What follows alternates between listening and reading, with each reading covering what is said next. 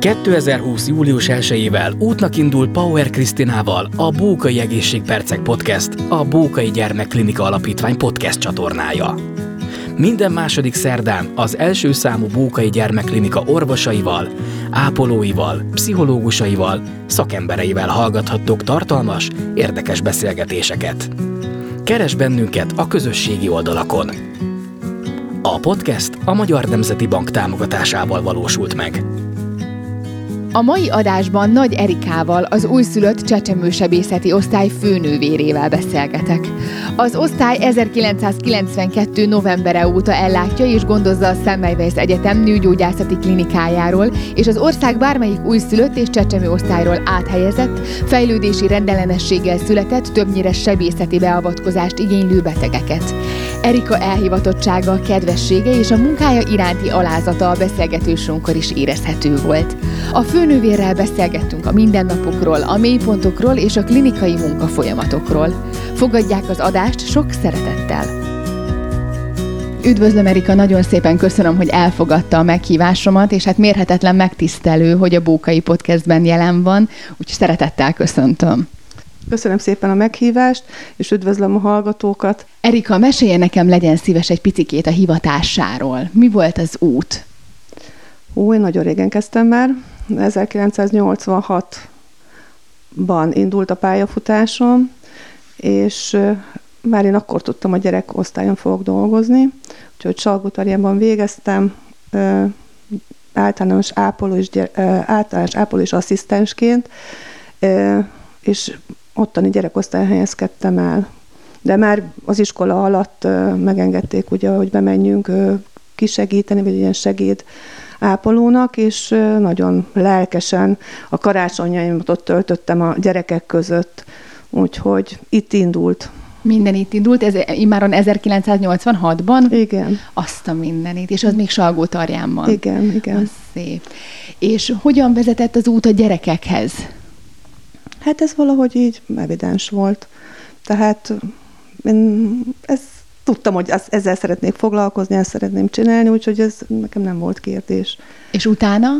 Hát ott ö, dolgoztam hát 16 évet, tulajdonképpen nagyon érdekes volt, tehát így kezdésnek, tehát a csecsemőkkel, akkor még volt kisdedosztály külön, külön gyerekbel, tehát teljesen különböző ö, korú gyerekekkel, és így mennyiségben, tehát egy osztályon 20 csecsemő, 20 kisded, 20 akárhány ilyen, mit tudom, háromtól 14 éves korig gyerekek, és akkor úgy megtanult az ember, hogy hogyan bánjon velük, hogy, hogy egyáltalán mennyire más az igénye egy csecsemőnek, akár egy kisdednek, vagy egy nagyobb gyereknek.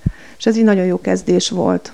Különböző gyermek korban, illetve csecsemő és kisdedkorban más a bánásmód. Ez mit jelent? Hát más az igénye. Tehát más az igénye egy csecsemőnek, illetve egy kisdednek, vagy egy nagyobb gyereknek. Csak egy egyszerű példa, hogy egy ápoló is, tehát aki mondjuk csecsemőosztályon dolgozik, éveken keresztül átkerül egy nagy gyerekosztályra, ahol már jönnek-mennek a gyerekek, és amikor én így átkerültem, hát próbáltam megjegyezni őket névre, hogy néz ki, melyik pizsamához melyik gyerek, melyik hajhoz melyik gyerek uh-huh. név tartozik, és akkor a régebben ott dolgozó kolléganőm azt így nézte, hogy én mit szenvedek ezzel a dologgal, és megkérdezte, hogy miért nem kérdezed meg. Uh-huh. És akkor rájöttem, hogy basszus, hát meg lehet kérdezni, mert addig a csecsemőt ugye nem lehet megkérdezni, azt figyeled, hogy hogyan sír, nyugodt, melege van, tehát a, a jelekből tudja az ember megítélni, még egy nagyobb gyereket, hát nyilván meg tudja mondani, hogy fáj, nem fáj, hol fáj, mi baja van, éhes, szomjas, tehát ebből a szempontból más a két, két korosztály. Melyiket szerette leginkább? Hú, én már most mindegyiket szeretem mm-hmm. igazából. Mindegyiknek megvan a maga szépsége. Tehát a legnehezebbek a kisdedek, uh-huh. mivel ők akkor bontakozik a kis értelmük, és ennek megfelelően irányíthatatlanok. Igen. Tehát ő, ő nem hajlandó egy csecsemőt, ha be akar avatkozni az ember, vagy akar valamit csinálni, meg tudja fogni, le tudja fogni. Egy nagyobb gyereket meg tudja győzni, uh-huh. na hát egy mhm. kisdeddel egyik sem működik. Kisded. Hogy vezetett a klinikára az út, Erika? Hú, hát ez elég hosszú volt. Tehát felköltöztem Budapestre, és nekem egy nagy álmom volt, hogy az intenzív felé elmenjek. Én az alatt a 16 év alatt nagyon sok olyan, olyan szituációba futottam bele, amikor, amikor se eszközöm, sem tudásom nem volt meg ahhoz, hogy én ott helytálljak. Egy, egyszerűen a lélek jelenléte volt az embernek, hogy úgy tudott reagálni, meg azt csinálta, amit kellett, és utána meg összeomlott. Mm, és még ez a igen. jobbik verzió.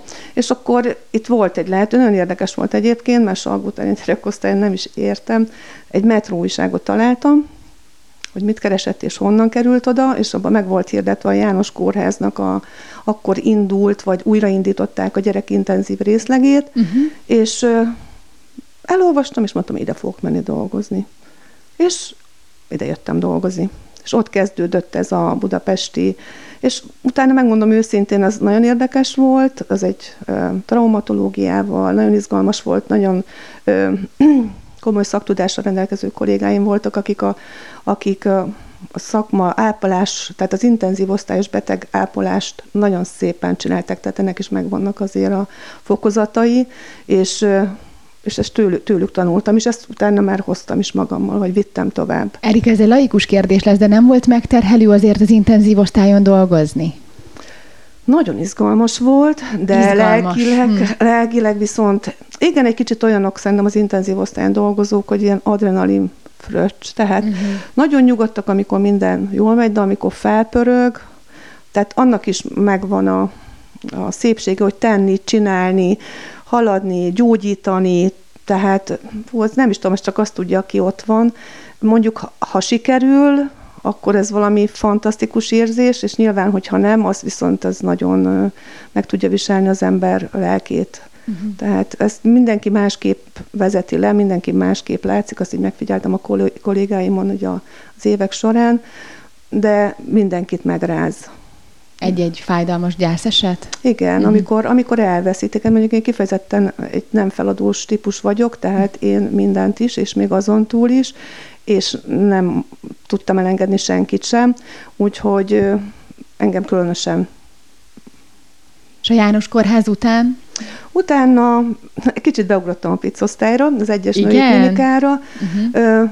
mert közben ugye elvégeztem az intenzíves iskolát, gyerekszakápolóit, aztán főiskolát is, és az tudásvágy teljesen elkapott engem, és már az, azt gondoltam, hogyha már ennyi mindent így visszanézve, kisgyerek, kisded, nagygyerek, gyerekbel, sebészet, akkor már a koraszülöttek nem maradjanak ki, mert igazán megtanulni egy szakmát, akkor tud az ember, hogyha nagy rálátása van, illetve ott van is csinálja.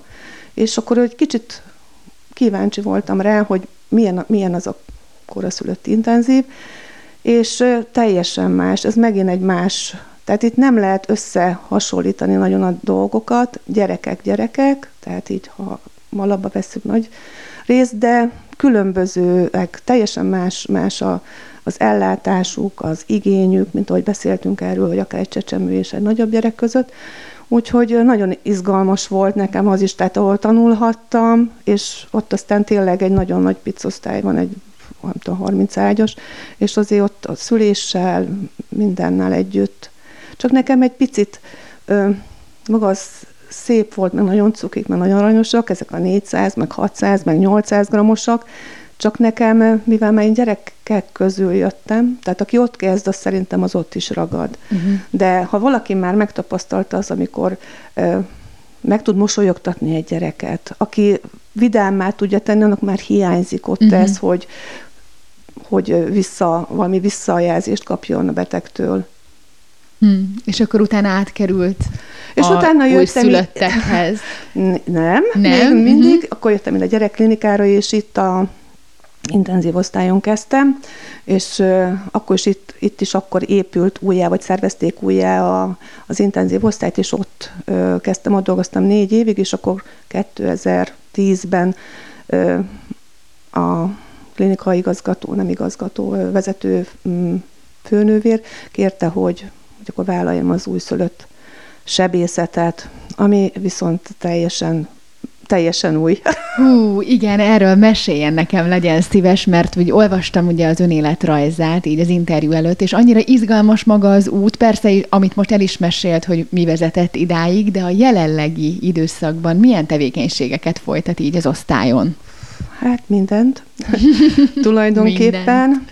Ö, nagyon izgalmas az osztályunk szerintem, tehát ez az, amikor intenzív osztályról ide kerül az ember, hát a teljes kétségbeesés, mert kicsit visszakerül a, a alapellátásba talán, mert az, azt kifejteni, hogy ez mit hát jelent az, ilyen hogy, esetben? Hát egy intenzív osztályon minden ágy mellett monitor, minden, minden kéznél, tehát minden annyira szervezetten, és minden ott van, és akkor átkerül egy olyan osztályra, ahol van kilenc ágy, nincs minden ágy mellett monitor, mondjuk most már van majdnem, de szóval nem annyira felszerelt.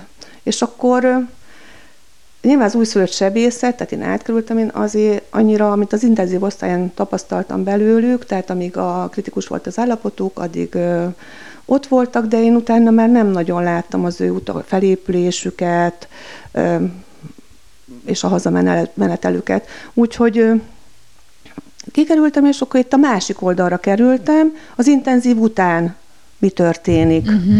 És hát nagyon nagy munka van egyébként, tehát az, hogy megoperálnak egy beteget, az egy dolog.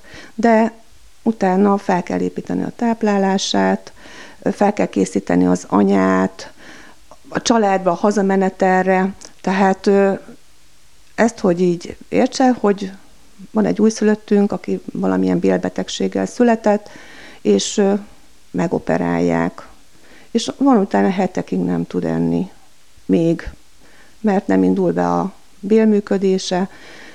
Addig az anya nyilván nem tudja etetni, fejnie kell, különböző ilyen lelki összeomlásokon megy keresztül, és akkor közben ápoljuk a beteget, kicsit az anyát, és akkor, amikor elindul a táplálása, akkor még a kisbabák nem mindig gondolják azt, hogy hogy ők akarnának annyira enni. Már megszokták, ah, két hete nem ettem, most már akkor.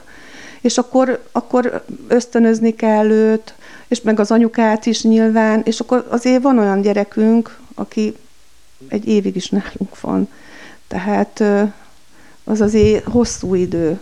Egy évig? Igen. És akkor itt segítik mind az édesanyját, a családot? Igen. Hát illetve... Egy, egy kicsit már család részévé igen, válunk. Igen. Úgyhogy hát ezek jellemzően a rövid bélszindrómás gyerekek jellemző ez a 8-12 hónap, azt, azt nálunk töltik, akiknek valamilyen oknál fogva a bélszakaszuknak egy részét el kell távolítani, és az annyiban érinti az ő emésztőrendszerüket, hogy nem tud felszívódni annyi tápanyag, hogy ők csak táplálkozással tudjanak rendesen fejlődni, ők kapnak ilyen parenterális táplálást uh-huh. kiegészítésképpen esetleg, vagy csak teljesen azt kapják. Uh-huh. Úgyhogy de nagyon izgalmas, és nagyon összetett. Igen. És nagyon nagy, és ráadásul ez a része ö, nagyon egyedi, mert ö, nem nagyon csinálják máshol. Tehát ezért ezeket a gyerekeket országos szint szinten hozzánk küldik, aki Így van, igen, azt olvastam is, hogy kifejezetten az önök osztálya az egyik legkiemelkedőbb Magyarországon. Erről mesélne nekem egy picikét? Hát mi vagyunk az egyetlen újszülött sebészet Magyarországon, mert ez azt jelenti, hogy egy olyan osztály, ahol kifejezetten csak uh-huh. újszülötteket, uh-huh. mert nyilván máshol is operálnak újszülötteket, de nem ilyen tömegesen, mint nálunk. Úgyhogy hát és mivel hát főleg ezt a parenterális táplálásos része, ez az otthoni parenterális táplálás akar jelenteni, tehát mi csináljuk azt, hogy valamilyen bél probléma miatt, ha nem tud táplálkozni egy gyermek, akkor felépítjük a, és itt nagyon szorosan össze dolgozunk a szülővel, mert ez, ez csak teljesen team munka, hogy a szülőt megtanítjuk a Hitman kanül az egy centrálvénás katéter. Kezelésére, a parenterális oldat, ez egy vénán keresztüli táplálás, és a szövődményekre, tehát mindenre, ami az infúziós terápiával kapcsolatos, És hát tulajdonképpen egy, majdnem egy ápolónőt képzünk belőle, tehát kifejezetten erre a dologra előkészítve őt. És a szülők erre hogy reagálnak? Gondolom azért ez lelkileg ismérhetetlen nagy megterhelés számukra.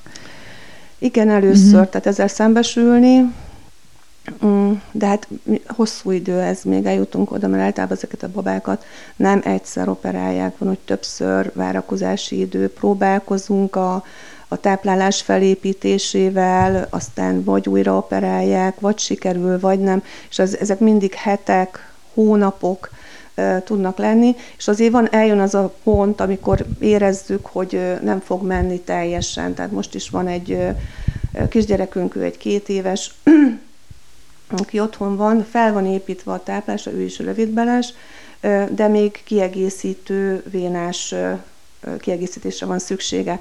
Hát az alatt a egy év alatt még itt voltak nálunk, eljutottunk odáig, és jól veszik egy idő után már a, az anyukák, meg az apukák is, de még eljutunk idáig, az nagyon sokszor megrogynak. Tehát kicsit de lelkileg őket is kell támogatni, tehát nem, nem egyszerű. Tehát erőt kell tartani, biztatni kell, tanítani kell, de nagyon ügyesek egyébként, össze kell dolgozni. Úgyhogy én tartom minden, minden ilyen gyermekkel, hát most még a kapcsolatot, de nyilván, amikor hazaengedjük őket, a, mi adjuk ugye a felszerelést, az oldatót, én utána is mindig ilyen szoros kontroll alatt tartom őket, és mert most már itt van a, a Facebooktól kezdve bármi, bármikor hívhat, és én mindig azt mondom, ötször hívjon fel fölöslegesen, mint egyszer baj legyen. Erika, vannak azért sikersztorik, akik már réges-régen ugye önöknél...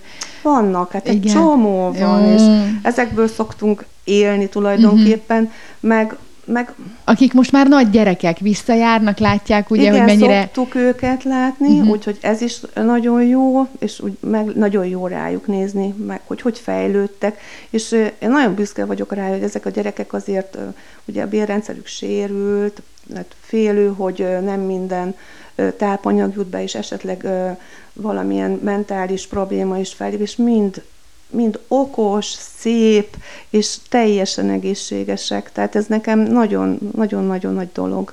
Úgyhogy igen. Erika, felmerül bennem a kérdés, hogy, hogy mi jelenti mégis a legeslegnagyobb kihívást az osztályon?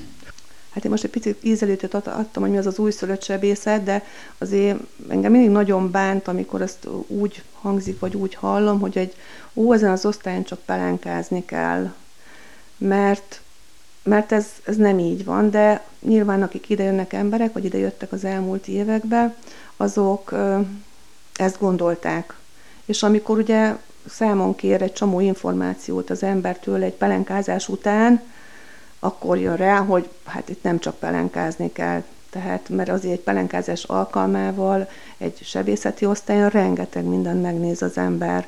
Megnézi a drényeit, megnézi a kötését, megnézi a hasát, megnézi a sebét, megnézi, hogy pisilte, megnézte, kakilte, miért, mennyit, hogy, milyen színe van, mit csinál, alszik, nem alszik, ébred, tehát annyi információt, amit nyilván máshogy nem lehet, csak, csak az ápolóni, aki ott van mellette, azt tudja ezeket az információkat, és ebből egy csomó mindent le lehet vonni, tehát ezt a részét még nem tudták semmivel helyettesíteni és akkor ha ide jön egy laikus, vagy fél laikus, vagy most kezdő, és ő csak arra vágyjuk, hogy kicsi babák, cukorfalatok, majd dajkáljuk, meg tisztába tesszük, az csalódik. És akkor hát nyilván azt mondja, hogy akkor ő keres egy könnyebb, könnyebb osztályt, mert az olyan nehéznek tűnik már akkor. Erika, és ebben a, ebben a katarzisban mi ad erőt? hát nem tudom, hogy megmentsem az egészségügyet. Mm. Tehát így meg a gyerekeket. Mm. Én mindig, mindig, amikor elkeseredem, és akkor persze már elér odáig az ember, és azt mondja, hogy és nem a gyerekek miatt, nem a beteg ellátás miatt, hanem inkább az egyéb dolgok miatt, és azt mondom, hogy na, most akkor elég, és akkor de mi lesz ezekkel a gyerekekkel? Mm. És egyszerűen túllendül rajta, bemegyek, rámosolyog, visszamosolygok, vagy egy hálás szülő, aki, aki éppen megkönnyebbül attól, hogy minden jól alakul, és már akkor elfújták. Hmm. És igazából tényleg nem a gyerekekre, tehát nem, nem ők tehetnek róla, nem a szülők tehetnek róla, és nem, nem is mi tehetünk róla egyébként, de ezt valahogy, valahogy rendezni kell. Úgyhogy mondom, én hat éve, nem is tudom, próbálom, próbálom ezt a kicsi osztályt, csak egy kicsi osztályt, ha még ha nagyobb dologban gondolkodunk, tehát akár egy intézmény, akár országosan, tehát az, az baromi nagyon nagy feladat. Most is, ahogy mesél róla pont, hogy ugye nézlek, hogy ennyire látom rajtad azt a hivatástudatot, és azt a, tényleg nem tudok máshogy fogalmazni, ilyen angyali létet, és minden elismerésem tiszta szívből Köszönöm. kívánom, hogy ugye lehető legtöbb gyógyult betegetek legyen. Bízom benne, hogy idővel ez, amiről most meséltél nekünk, meg fog változni. Köszönöm szépen, hogy elfogadta a meghívásomat, és hát további sok sikert. Köszönöm szépen. Nagyon szépen köszönjük, hogy meghallgatták az adásunkat. A többi epizódot megtalálják a www.bókaigyermeklinika.hu per podcast oldalán, illetve iratkozzanak fel a Bókai Alapítvány podcast csatornájára. Bókai ambasszadorként kifejezett célom, hogy a kommunikációs csatornáimat felhasználva minél nagyobb támogatást szerezzek a Bókai Gyermekklinikán gyógyuló gyermekek számára. Gyűjtésemmel szeretném segíteni az Európában egyedülálló Bókai Arcrekonstrukciós Centrum létrejöttét. Csatlakozzon ön is a kampányomhoz, segítsünk együtt. Egy kicsit a kicsiknek. Bővebb részletekkel kapcsolatban a Bókai Gyermekklinika Alapítvány weboldalán tájékozódhatnak. A podcast a Magyar Nemzeti Bank támogatásával valósult meg.